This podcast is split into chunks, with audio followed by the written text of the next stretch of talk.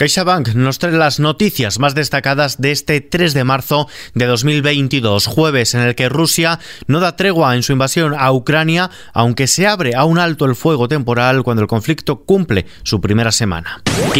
Noticias con Ismael. Ucrania anuncia que ha alcanzado un acuerdo con Rusia para un alto el fuego temporal por motivos humanitarios. Se ha logrado en las negociaciones con Rusia. Según el asesor presidencial ucraniano, ambas partes han llegado a un entendimiento sobre la creación conjunta de corredores humanitarios con un alto el fuego temporal. Las fuerzas militares rusas y los rebeldes separatistas han aumentado en las últimas horas la presión sobre la ciudad de Mariupol, una localidad portuaria del sureste de Ucrania que en caso de caer en manos rusas permitiría avanzar en la creación creación de una franja que conectaría el Donbass con la península de Crimea. Mientras tanto, la Guardia Nacional de Ucrania ha asegurado que las fuerzas ucranianas están empujando al enemigo hacia la frontera con Rusia en el marco de los combates en los alrededores de la capital, Kiev, uno de los principales objetivos de la ofensiva iniciada el pasado 24 de febrero por orden de Putin, resistencia que proclama el presidente ucraniano Volodymyr Zelensky. Donde quiera que vayan serán destruidos. Aquí no tendrán calma. No tendrán comida. No tendrán un momento de tranquilidad. Los ocupantes solo recibirán una cosa de los ucranianos, resistencia, resistencia feroz. Así está el panorama mientras comienza la segunda ronda de negociaciones entre Rusia y Ucrania. Está teniendo lugar en la región bielorrusa de Brest, cerca de la frontera polaca. El asesor de la oficina del presidente ucraniano sostiene que los temas claves son el alto el fuego inmediato, tregua y establecer corredores humanitarios para la evacuación de civiles de pueblos y ciudades destruidos o constantemente bombardeados. Rusia, por su parte, reclama la desmilitarización y la desnazificación, dicen, de Ucrania, así como el reconocimiento de la soberanía rusa sobre la península de Crimea, anexionada en 2014, y la independencia de las repúblicas populares del este ucraniano, además de un estatus neutral con respecto a la OTAN. Como decimos, ambas partes habrían llegado a un entendimiento sobre la creación conjunta de corredores humanitarios con un alto el fuego temporal. En casa, el presidente del gobierno, Pedro Sánchez, ha agradecido el apoyo recabado en el Congreso de los Diputados tras presentar la postura del país ante el conflicto en Ucrania, apoyo que ha tildado de unidad pese a las críticas de tres ministros de Podemos y de varios socios de investidura. El pasado 24 de febrero eh, Europa despertó de golpe con algunas imágenes que pensábamos ya superadas como es un conflicto bélico a las puertas de Europa, como es la invasión unilateral atropellando la legalidad internacional por parte de una potencia nuclear como es Rusia a Ucrania.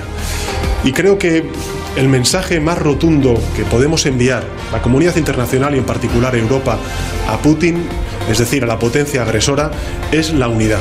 Mientras tanto, el presidente de la Junta y candidato a presidir el Partido Popular, Alberto Núñez Feijó, ha mostrado su apoyo al gobierno central para la unidad de acción exterior ante la guerra en Ucrania, que ha calificado del momento más peligroso en Europa desde la Segunda Guerra Mundial. Sánchez también ha recabado el apoyo explícito de su vicepresidenta segunda, Yolanda Díaz, sobre la posición de España ante la guerra en Ucrania, un respaldo que ahonda la división en el seno de Unidas Podemos en torno a este asunto. Yolanda Díaz. Cuando los países son agredidos, tienen derecho a la legítima defensa. Por su parte, el presidente de Francia, Emmanuel Macron, destaca que unilateralmente Putin ha elegido la guerra. Y de manera deliberada traicionando todos sus compromisos ante la comunidad internacional. El presidente Putin ha elegido la guerra.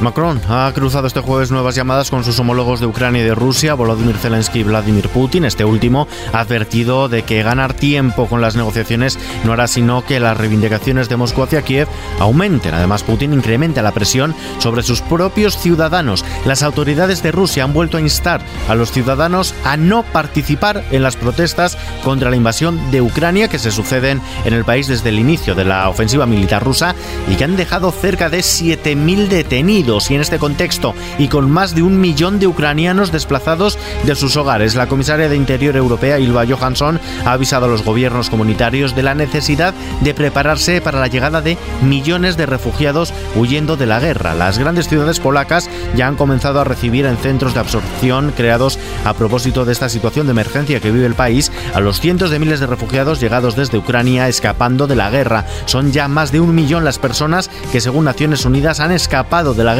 en Ucrania, más de la mitad de ellas han llegado a Polonia. Por cierto, que la presidenta de la República de Moldavia ha solicitado oficialmente el ingreso de su país en la Unión Europea, siguiendo el ejemplo también de Ucrania y de Georgia, otros dos estados con tropas rusas estacionadas en su territorio.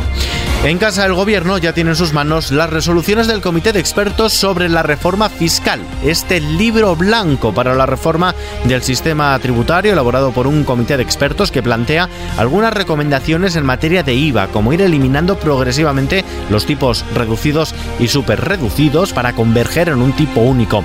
También proponen introducir nuevas deducciones en el IRPF por hijos menores de 18 años o para salarios bajos, al tiempo que plantean eliminar otras que no consideran eficientes. Jesús Ruiz Huerta es el presidente de este comité de expertos. No se podrá tomar una medida de estas características sin garantizar la existencia de compensaciones para los eh, colectivos potencialmente afectados por otro lado, la estación de Atocha cambiará de nombre. La estación ferroviaria madrileña de Puerta de Atocha, una de las dos mayores de la capital, pasará a recibir el nombre de la recientemente fallecida Almudena Grandes. Así lo ha anunciado este jueves la ministra de Transportes y Movilidad, Raquel Sánchez. A lo largo de este año vamos a poner nombre de mujer a las principales estaciones ferroviarias de nuestra red.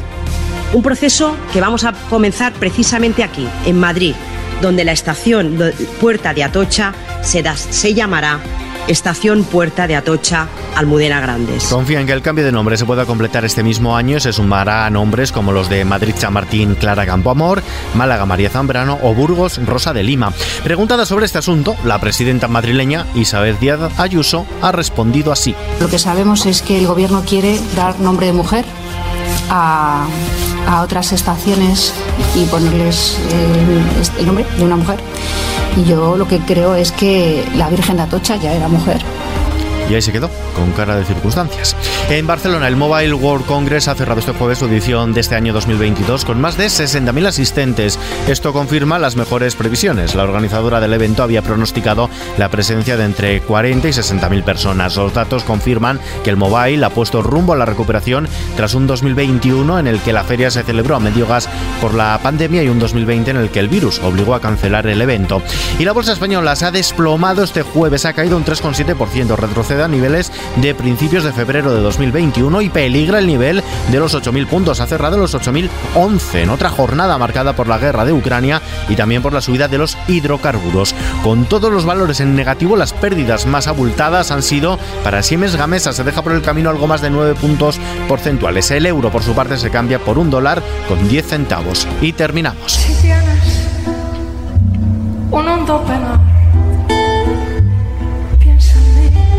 A falta de alguna sorpresa más que se conocerá próximamente, los conciertos de José Mercé, Luz Casal y Hombres G son las grandes novedades que cierran el cartel del sexto Universal Music Festival, el cual amplía una oferta ya bien nutrida de partida con nombres como los de Iggy Pop.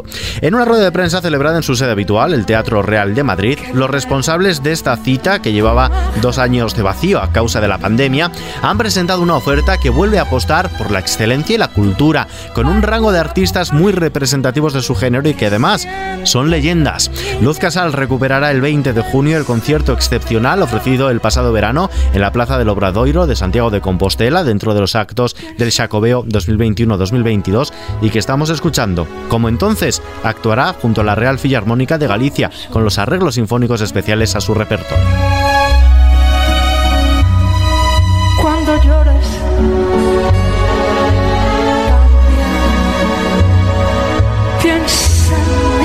Con Luz Casal nos despedimos por hoy. Esta noticia está disponible en nuestra web xfm.es, información actualizada cada hora en XFM y ampliada en nuestro podcast XFM Noticias de la mano de CaixaBank. Hasta mañana.